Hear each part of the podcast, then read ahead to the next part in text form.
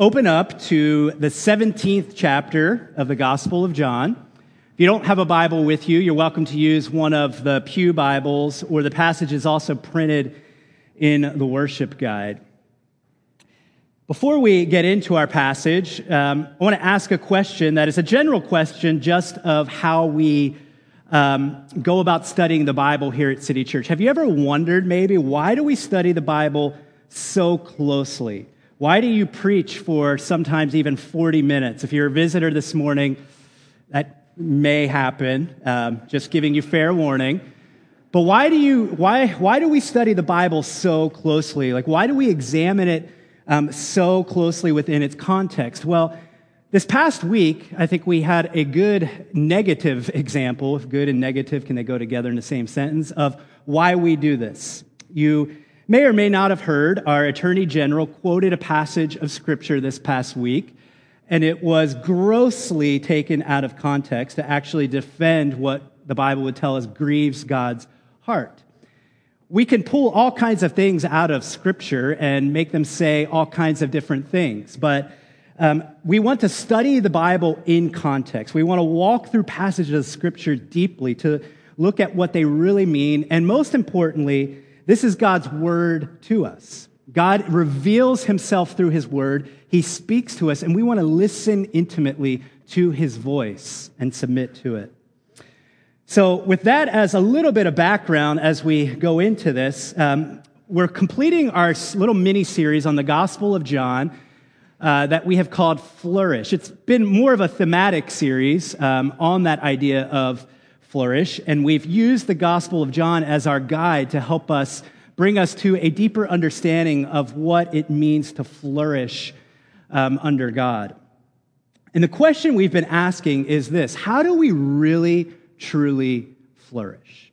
Not just survive, not just merely exist, but how do we really flourish? How do we really thrive? How do we tap into what maybe we would think of as the good life? Statement that I've been making at the introduction of each of these sermons is this, and it might surprise you. Jesus didn't come to make us more religious. Jesus came to help us to flourish. He wanted people to be born again, language that is used in this very gospel. He wanted to help people to come alive. A few weeks ago, we looked at the purpose statement of Jesus' ministry. It came from Jesus' own lips. He said, "I came that they may have life and have it abundantly." So if you want to know the purpose for which Jesus came, there you have it. He came so that we might have abundant life.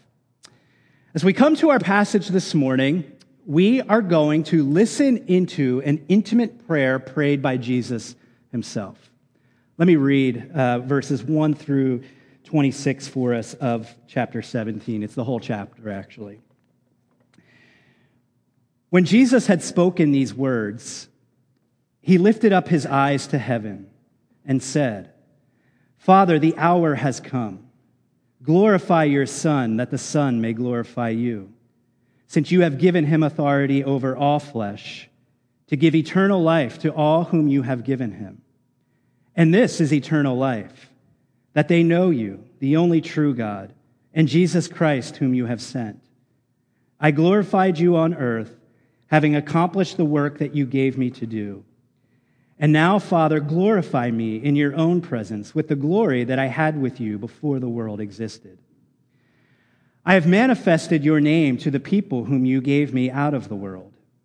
Yours they were, and you gave them to me, and they have kept your word. Now they know that everything that you have given me is from you. For I have given them the words that you gave me, and they have received them and have come to know in truth that I came from you, and they have believed that you sent me. I am praying for them. I am not praying for the world, but for those whom you have given me, for they are yours. All mine are yours, and yours are mine, and I am glorified in them. And I am no longer in the world, but they are in the world, and I am coming to you. Holy Father, keep them in your name, which you have given me, that they may be one, even as we are one. While I was with them, I kept them in your name, which you have given me. I have guarded them, and not one of them has been lost, except the son of destruction, that the scripture might be fulfilled. But now I am coming to you, and these things I speak in the world, that they may have my joy fulfilled in themselves. I have given them your word, and the world has hated them because they are not of the world, just as I am not of the world. I do not ask that you take them out of the world, but that you keep them from the evil one. They are not of the world, just as I am not of the world. Sanctify them in the truth. Your word is truth. As you sent me into the world, so I have sent them into the world. And for their sake I consecrate myself, that they also may be sanctified in truth. I do not ask for these only, but also for those who will believe in me through their word, that they may all be one, just as you, Father, are in me, and I in you, that they also may be in us, so that the world may believe that you have sent me. The glory that you have given me, I have given to them, that they may be one even as we are one. I in them and you in me, that they may become perfectly one, so that the world may know that you sent me and love them even as you loved me. Father, I desire that they also, whom you have given me, may be with me where I am, to see my glory that you have given me, because you loved me before the foundation of the world.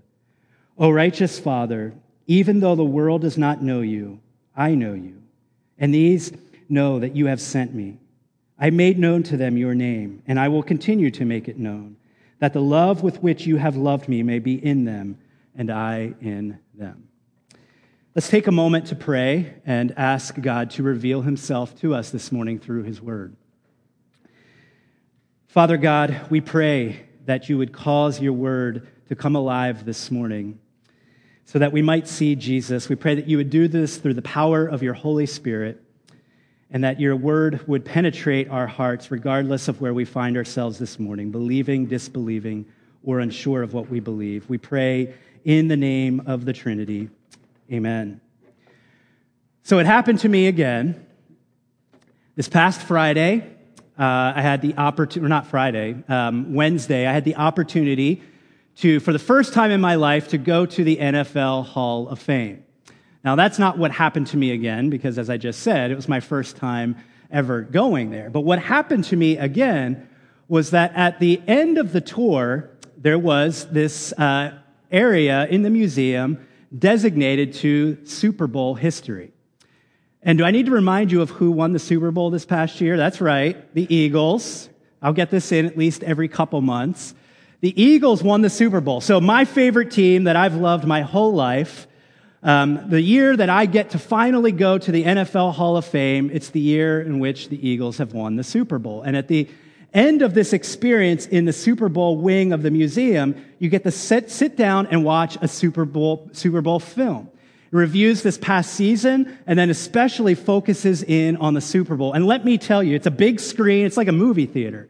You're watching this film, and by the end of the game, I might as well have been on the field with the players, being raised up by the players. I might as well have been the MVP because I felt like I was there.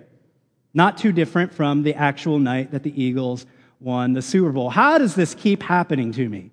Every time I review the game or watch highlights from the game, I'm caught up in the glory of it all. And I think that is an accurate word to use. I'm caught up in the glory of it, as many of you were and continue to be.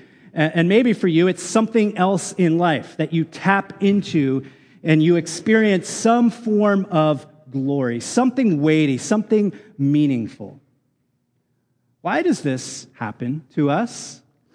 Where does this desire for glory come from? Well, our passage this morning, I think, helps bring some understanding to this.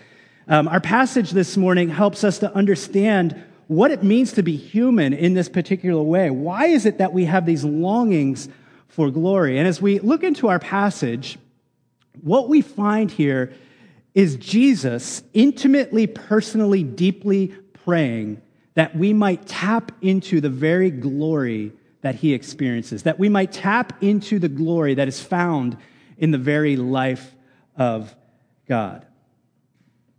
We've already mentioned this earlier in the worship service as I set up the confession of sin. We have this problem as people. We have this longing for glory, this longing for abundant life, but we look for it in all of the wrong places. A few weeks ago, I think it was actually the first week of this series, I ended the sermon with a quote from Albert Camus, who was a philosopher, not a Christian, and he explicitly talked about how he would basically go out and drink for nights on end and spend time with harlots. Why? Because he longed for eternal life, he said. So what we're noticing here is that this longing for eternal life is a dangerous longing. Now, as Christians, we would say that it's a dangerous longing because we now live in a fallen world, and our hearts are prone to take us far from God. And like I've said, we look for life and glory in all of the wrong places. So we need to be aware of this. But again, as we focus on our passage this morning, Jesus is praying for us to tap into, to have access to real glory, true glory that is ultimately talked about as eternal life. What is eternal life? Well, as we come to this prayer of Jesus this morning, it immediately follows what is called by biblical scholars the farewell discourse. We've actually looked at, I think, three passages now that were in that discourse of Jesus. And that discourse starts at the end of chapter 13 and goes through this chapter, chapter 17. And this farewell discourse fits a very specific literary form in Judaism.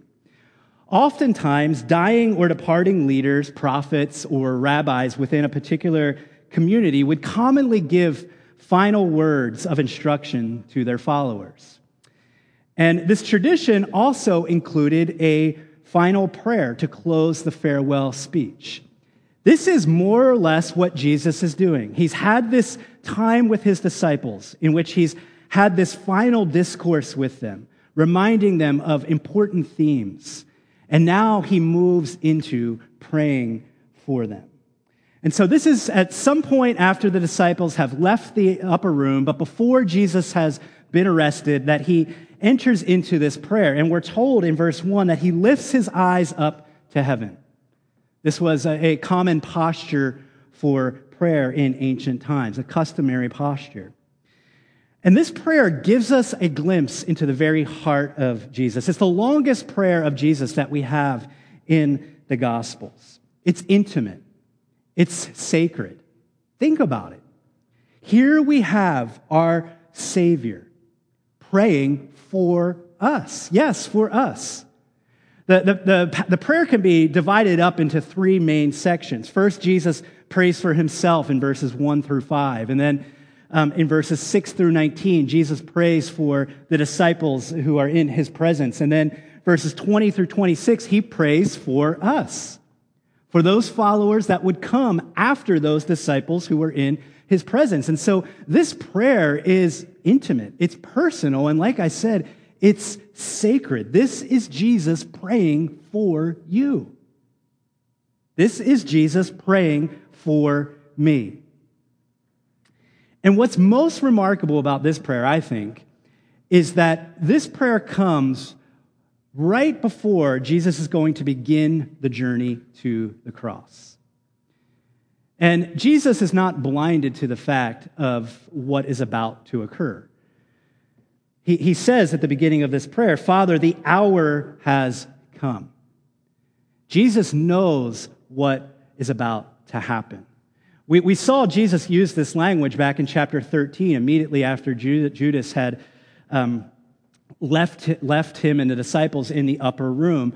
Jesus knew that with Judas' departure, it was setting into motion the beginning of the end for Jesus, for his life on earth. And so Jesus prays this intimate, deeply personal prayer right before he's about to go to the cross.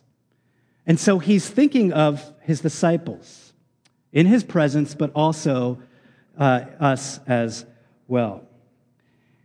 In this prayer, we get a glimpse into Jesus' intimate relationship with the Father. Now, 2 weeks ago, when we looked at chapter 13, we talked quite a bit about this idea of Trinity. The fact that God is revealed in Scripture to us as triune. He's one God, but revealed to us in three persons, Father, Son, and Holy Spirit. And I say this every single time that we talk about this, that this is mind-boggling. So if you are here with us this morning and you're new to Christianity or you're not that familiar with Christianity and you wonder what in the world I'm talking about, to some degree, those of us who have been followers of Jesus for many years are in the same boat. It's hard to wrap our minds around this. But what's most important, and C.S. Lewis is the one who has said this, is that what is most important for us is to be drawn into this tri-personal life. As we're going to see, that's the very purpose for which we were made. To be drawn into the tri-personal life of God. And so Jesus prays intimately to his Father. In I think it's six times in this prayer, he uses the term Father. And so we get insight into this intimate relationship that is shared between the Father and the Son. One commentator says this, "This is the Father and the Son exhibiting the intimacy, the community that is native to their life." And so we're beginning to get an idea of who God is according to Jesus' prayer in John chapter 17. And this is really important, I think. It's profound. Because like I mentioned, this is the longest prayer that we have of Jesus in the Gospels. It's meaty, gives us lots of content, and in this opportunity that Jesus has to basically model prayer for us in a sense, but to also pray for his disciples throughout time, what does he do? He takes us into the life of the Trinity. He gives us insight into this dance, this rhythm between Father, Son, and Holy Spirit. Now, I want to focus we're going to come back to that, but I want to focus your attention for a moment on verses 2 and 3. Jesus mentions that the Father has given him authority over all flesh. For what purpose? To give eternal life to all whom you have given me. Now, this shouldn't come as a surprise, right? John 10:10. Why did Jesus came? He said it himself, so that they might have life and have it abundantly. Throughout the Gospel of John, we were reminded that Jesus came to give us life, to give his people life. What is eternal life? What is eternal life? It's a good question to ask, isn't it? If we're going to really understand the dynamic of this life that Jesus came to give us, we should ask ourselves, what exactly is it? I think it's especially important for us to ask that question because I think we're so easily misled, and maybe it has to do, this is another example of Scripture being read out of context, but so often when we think of eternal life, we think of maybe going to heaven when we die. Now, that is included under eternal life, that falls under the category of eternal life, but that doesn't quite get at the heart of what eternal life is. How does Jesus define eternal life in verse 3?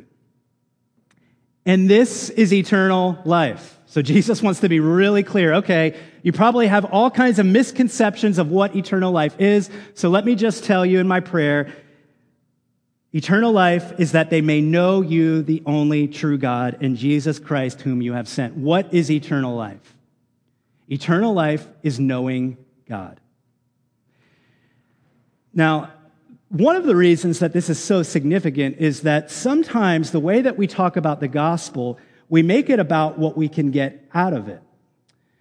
And so when we think of eternal life as going to heaven when we die, how does God fit into that? Our desire for God, our longings for God. What can happen is that it can be easy for us to desire heaven, to desire life after death, but not so much desire God himself. Now, obviously, if we're being really biblical, we would say they're one and the same, but I know in my own life, particularly in the past, that I've been guilty of that.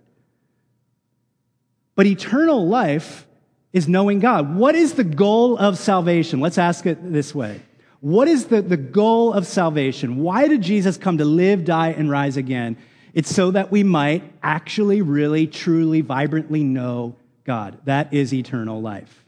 And so eternal life, according to Jesus, is a quality of life. It's a life that begins the moment that we come to know God through faith in Jesus Christ and what he's done for us. And it's a life that lasts forever. That's eternal life according to the Gospel of John. Now, what about this concept of knowing? When Jesus uses this word, and when this word is used in ancient times, it means more than simply assenting to information.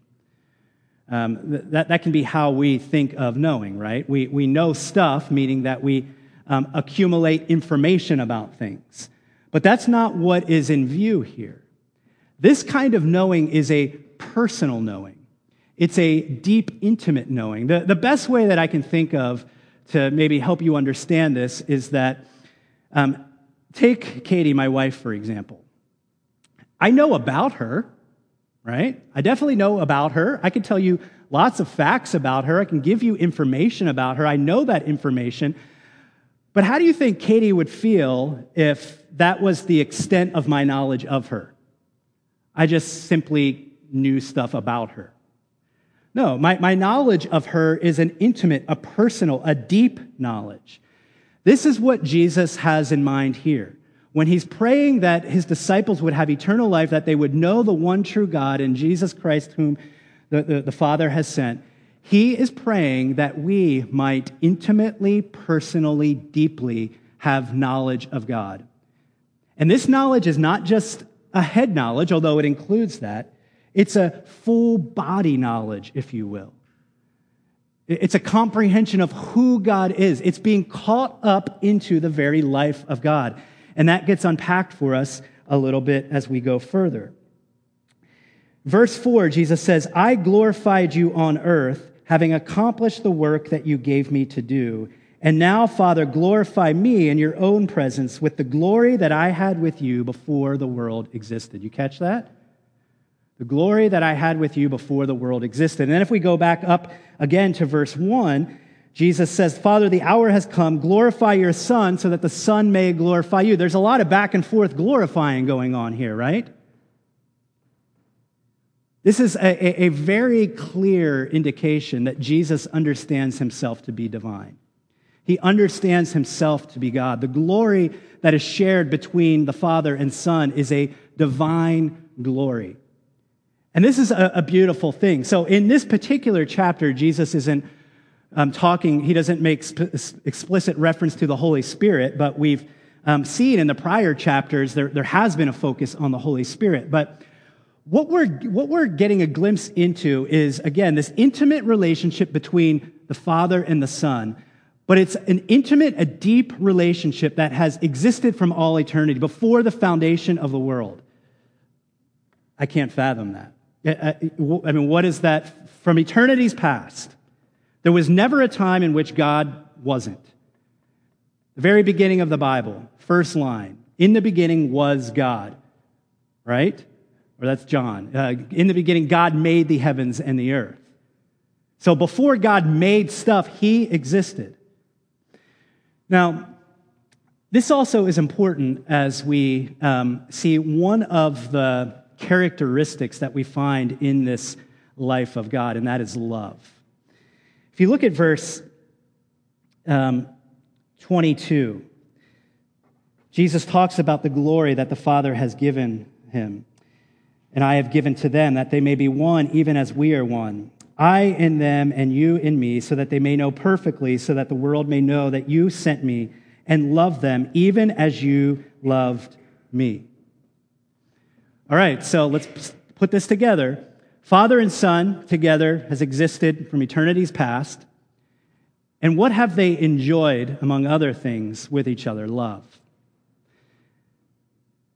Now, the fact that God is Father, Son, and Holy Spirit, three in one, I think makes sense of this, Because if God wasn't three in one, how could love exist before the creation of the world? In order to love someone or something, there has to be an object, right?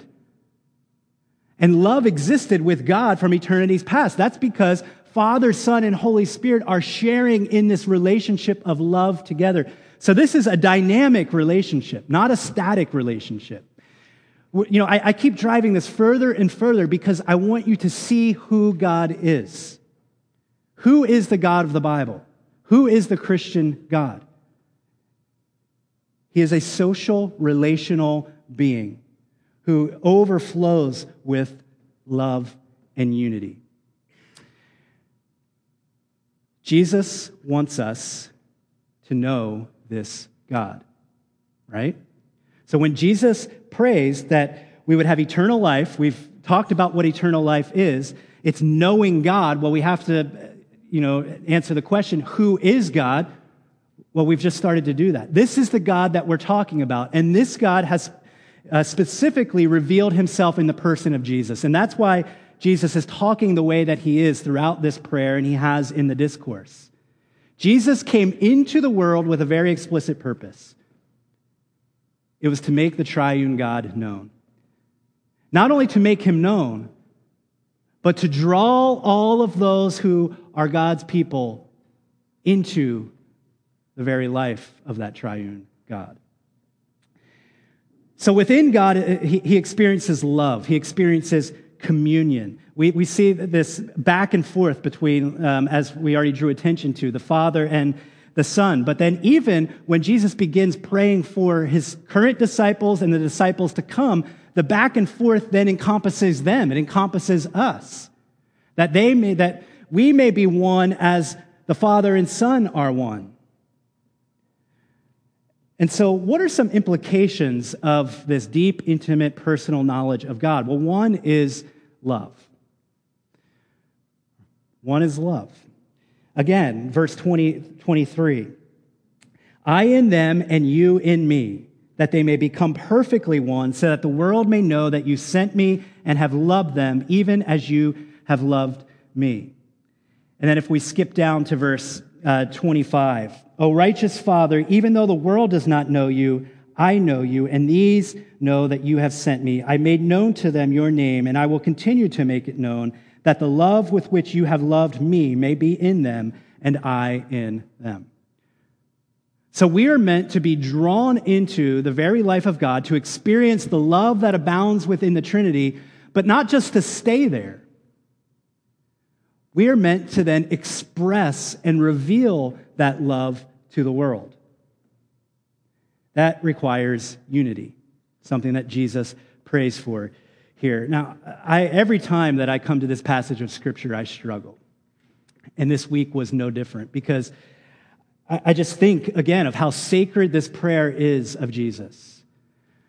I think of how intimate and personal it is that he's revealing his heart. He's basically saying, all right, if there are a few things that I really want for my disciples, here they are. One is unity, and I can't help but to think about how the church has been characterized so often throughout history by disunity.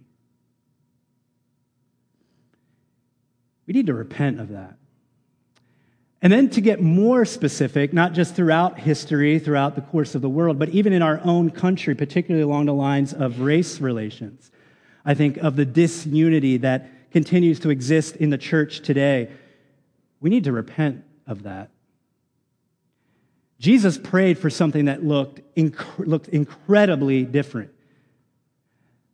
How is it, let me ask it this way, as we look out in our world today, I think divided, our culture in particular, I think divided would be the word that I would use. If you said, all right, you have one word to describe our culture, what word would you use? I might, say, at least on the spot, divided.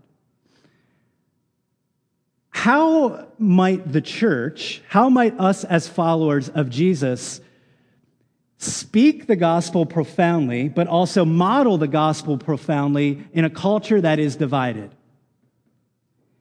Unity. Because if a divided culture looks in at the church and sees disunity and division, What is going to draw them to the triune God? What is going to draw them to Jesus? You see why Jesus prayed for what he prayed for. This is central to the mission of God. And this is what is so beautiful about this prayer. You know, you could say that it's that there's spiritual formation here. There's maybe some mysticism going on here. There's deep abiding in the very person of God. But there's also mission here. Why is it that Jesus came into the world to pursue us, to draw us into the Trinity? It's so that we might have communion. I mean, that's first and foremost. If you look at one of the reflection quotes at the beginning of the worship guide from a theologian named Simon Chan, he says, "What is the mission of the Trinity? Ultimately, all things are to be brought back into communion with the triune God. Communion is the ultimate end, not mission." We were made for communion with God. That's why when I watch a recap of the Eagles Super Bowl, I have those longings for glory. I want to tap into it. I want to be a part of it. I want to enter into that glory. It's because I was made for a communion that surpasses that. I was made to dwell in and to enjoy communion with Father, Son, and Holy Spirit. But again, there's mission involved. In order to get to communion, there has to be mission. And that's why Jesus in verse 2 says, again, "Since you have given him authority over all flesh to give eternal life." So the Father sent the Son into the world on a mission to give eternal life. What is eternal life? Knowing the Trinity, knowing the triune God. And now as his people, as we are caught up into the life of the triune God, what do we do next? Where do we go? Well, we commune with God, but as I talked about in the confession of sin, when we get into the heart of the Trinity, we discover that there is endless giving. And this is one of the things that I find so beautiful about this prayer of Jesus. You know, I mentioned how there are these three divisions in the prayer. First, Jesus prays for himself, then he prays for the disciples in his presence, and then he prays for disciples to come. But it's a little misleading to actually say that Jesus prays for himself, because Jesus' prayer is not promotion of self. Jesus' prayer is about glorification, right? Again, glorify your Son for what purpose? So that the Son may glorify you. This is not self-promotion. This is other-focused. And the Trinity can't help but to be this way. Within the very person and character of God is endless giving. Focus on the other, giving away, giving away.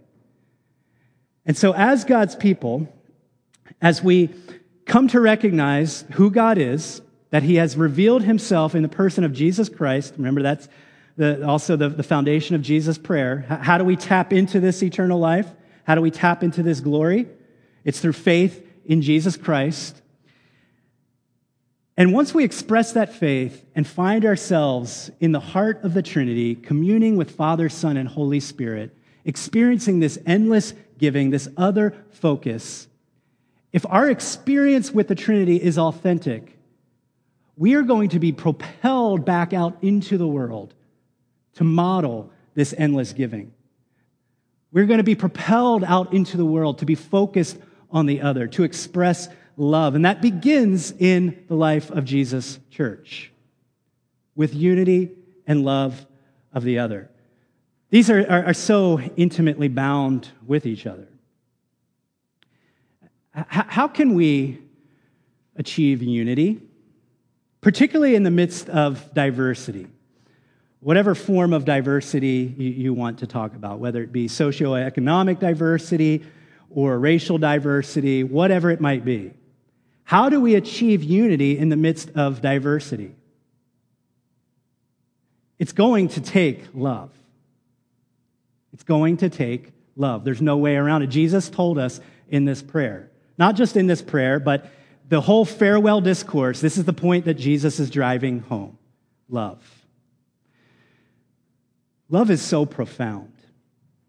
Love is so beautiful.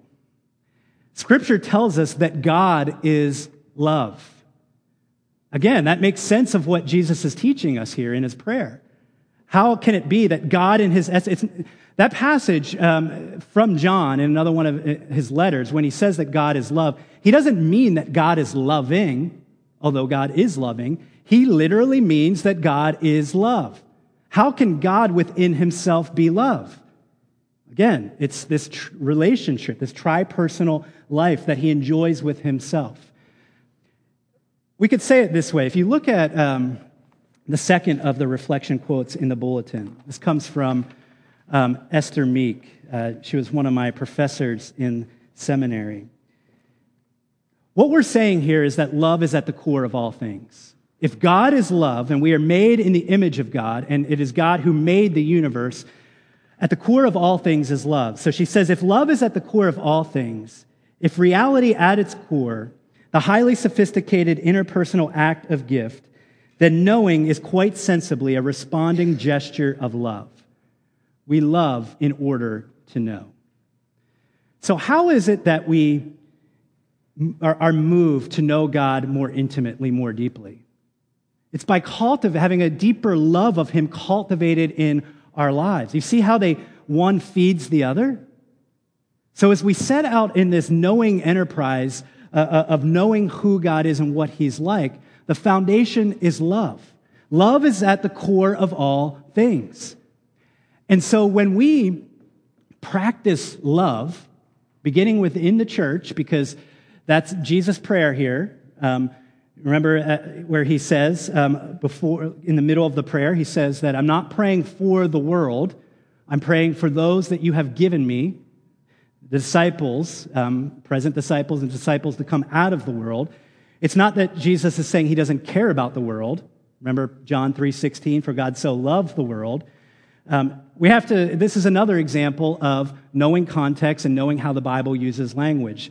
When the world is used in the Gospel of John, particularly in this context, it's referring to the world that is inflicted by sin. It's referring to a fallen world. And so Jesus is praying explicitly for his disciples so that when we practice love, we are finding our stride in life. We're going along with the grain of the universe. We're practicing what we were made for. That is love of God and love of other. Does that make sense for you now? Why Jesus? Not only Jesus, but throughout the biblical story, the law is summarized with love God and love your neighbor. This is why, because love is at the core of all things, because God is love. It's who he is within himself as Father, Son, and Holy Spirit. So in order to achieve unity in the midst of diversity, it requires love. Love. And how does Jesus ultimately demonstrate love? By laying down his life for his people.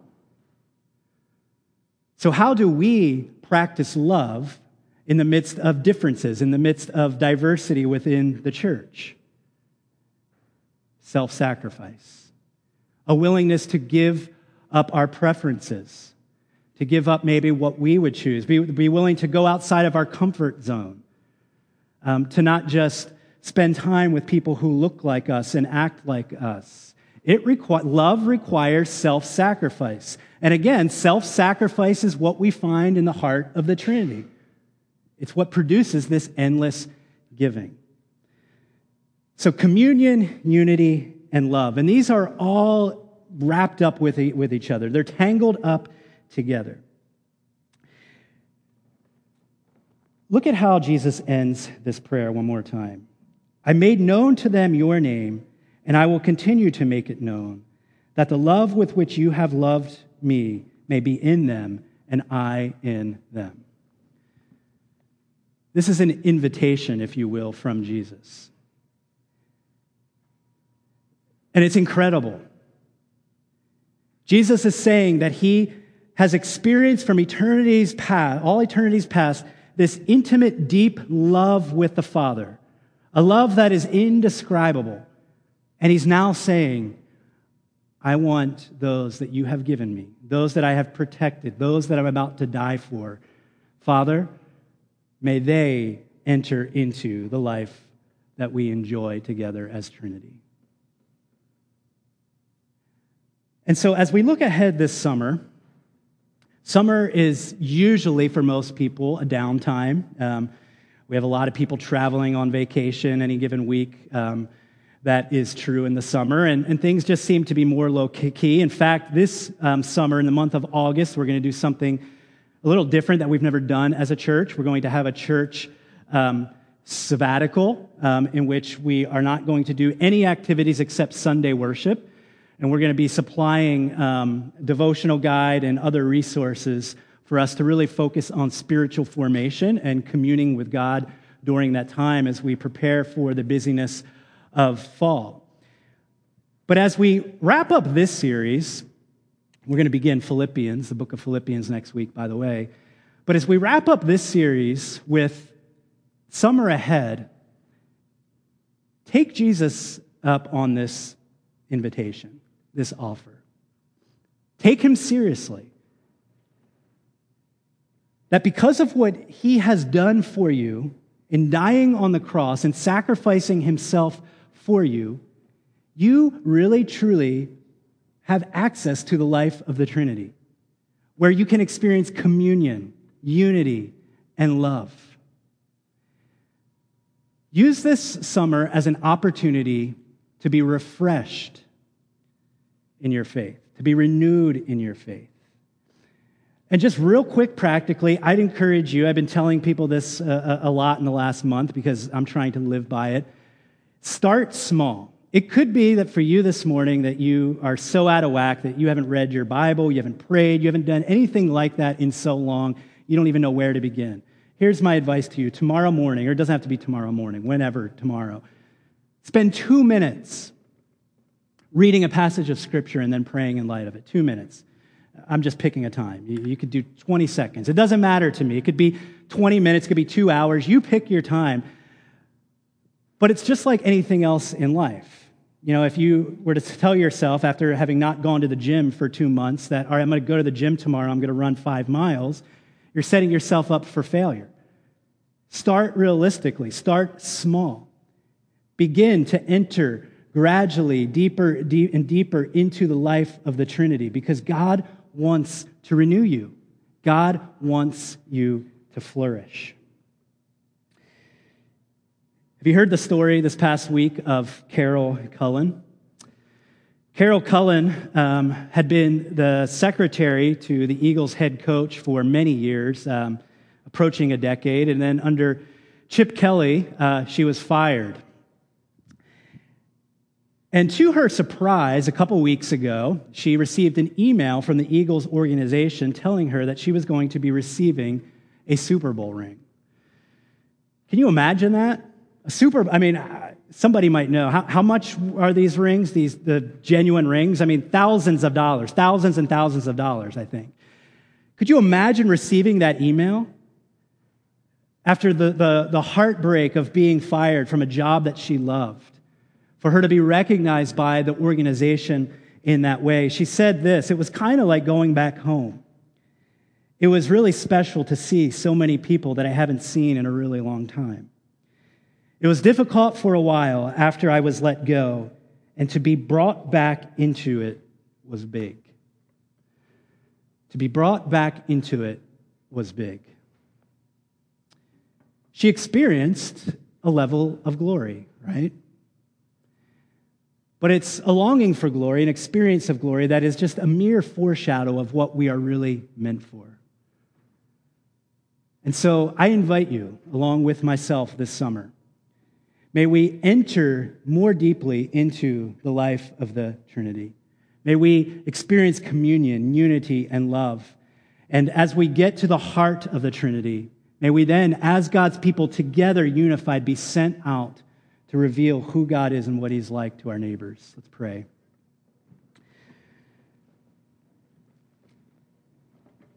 Father, we thank you for who you are. We thank you that it's impossible to fully understand who you are. You are bigger than we can conceive.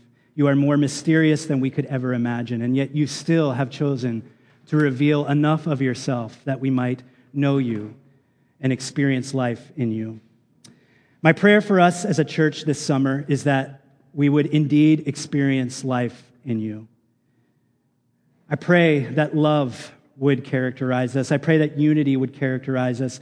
And I pray that you would produce these fruits as we commune with you, as we know you intimately, personally, and deeply.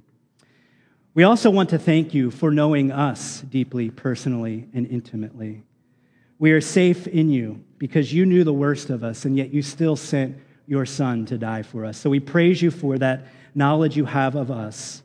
We pray that you would increase our knowledge of you.